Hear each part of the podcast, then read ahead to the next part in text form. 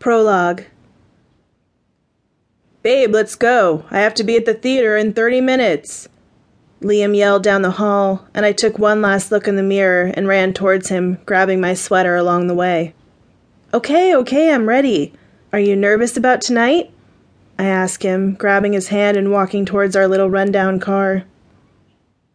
He takes a deep breath as he fiddled with the keys in his pocket and opened each door. I don't know. I mean, everyone is talking about the Hollywood Scouts being in the audience tonight. It would be amazing to be noticed by them, you know. The theater isn't horrible by any means. He smiled softly and started driving towards the theater. But you can bet I'm going to do my damn best tonight. I laugh and squeeze his hand. You do great every night, baby. That's why everyone is always talking about you, and why everybody keeps coming back to watch you over and over. I'm proud of you, you know. He flashes me a wide grin, and we drive the rest of the way in silence. Once we arrived at the theater, Liam gave me one last kiss and looked towards the backstage. Here goes nothing, he whispers and squeezes me tight. Good luck, not that you need it. I smiled and waved to him before going to find my seat. All around me, people were buzzing about the Hollywood people being here. I didn't see anyone that really screamed Hollywood exec to me, but I was positive they were somewhere with a great seat of the show. Around an hour later, the show started, and everyone sat riveted to the actors. I felt just as nervous as they did as I noticed them sneak a glance in the audience for the scouts. Liam really did do an even better job tonight than before, if that was even possible. After the show, I ran backstage and gave him a tight hug and a quick kiss. You did great, babe. I whispered in his ear as some people I didn't recognize moved through the crowd and stopped in front of us. Mr. Warren? I'm Mitchell Fallon. I'm a talent scout for Excite Entertainment of LA, and we would really like to talk with you. He smiles, and I felt Liam take a deep breath. Uh, yes, sir. Where would you like to talk? He asks as he grabs my hand. There's a meeting room down the hall. We can talk privately. He mutters, looking down at me like I was some kind of groupie. I raised my eyebrow and smiled softly.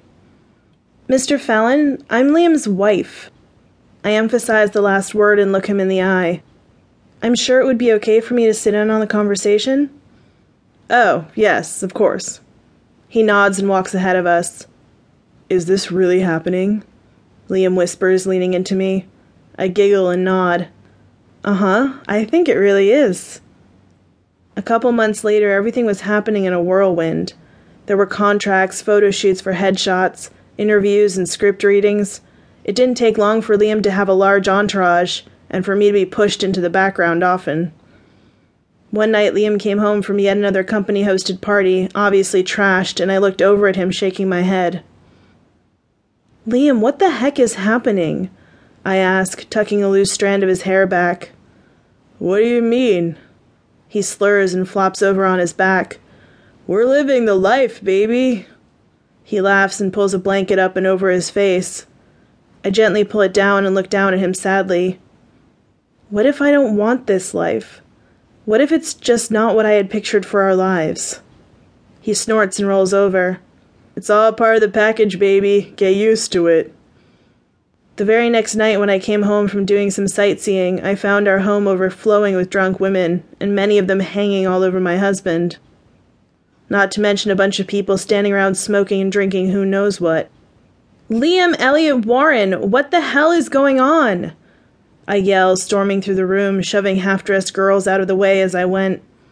We're hosting a party, you know, rubbing elbows and all that. He smiles and takes a sip of wine from his glass. Are you kidding me? You have women all over you right now. I shake my head and start for the stairs. Where are you going, Katy? He asks, leaning against the couch. Taking a deep breath, I wipe my eyes and look him in the eye. To our room, and I'm going to pack a suitcase. If this party isn't over in the next couple of hours, I'm leaving. I can't do this. Baby, you know I love you, right? He asks and takes a step towards the stairs and motions his arms around. This is just business. I sniffle and shake my head, running to our room and start shoving my things into a large suitcase preparing for the beginning of what I fear to be the end.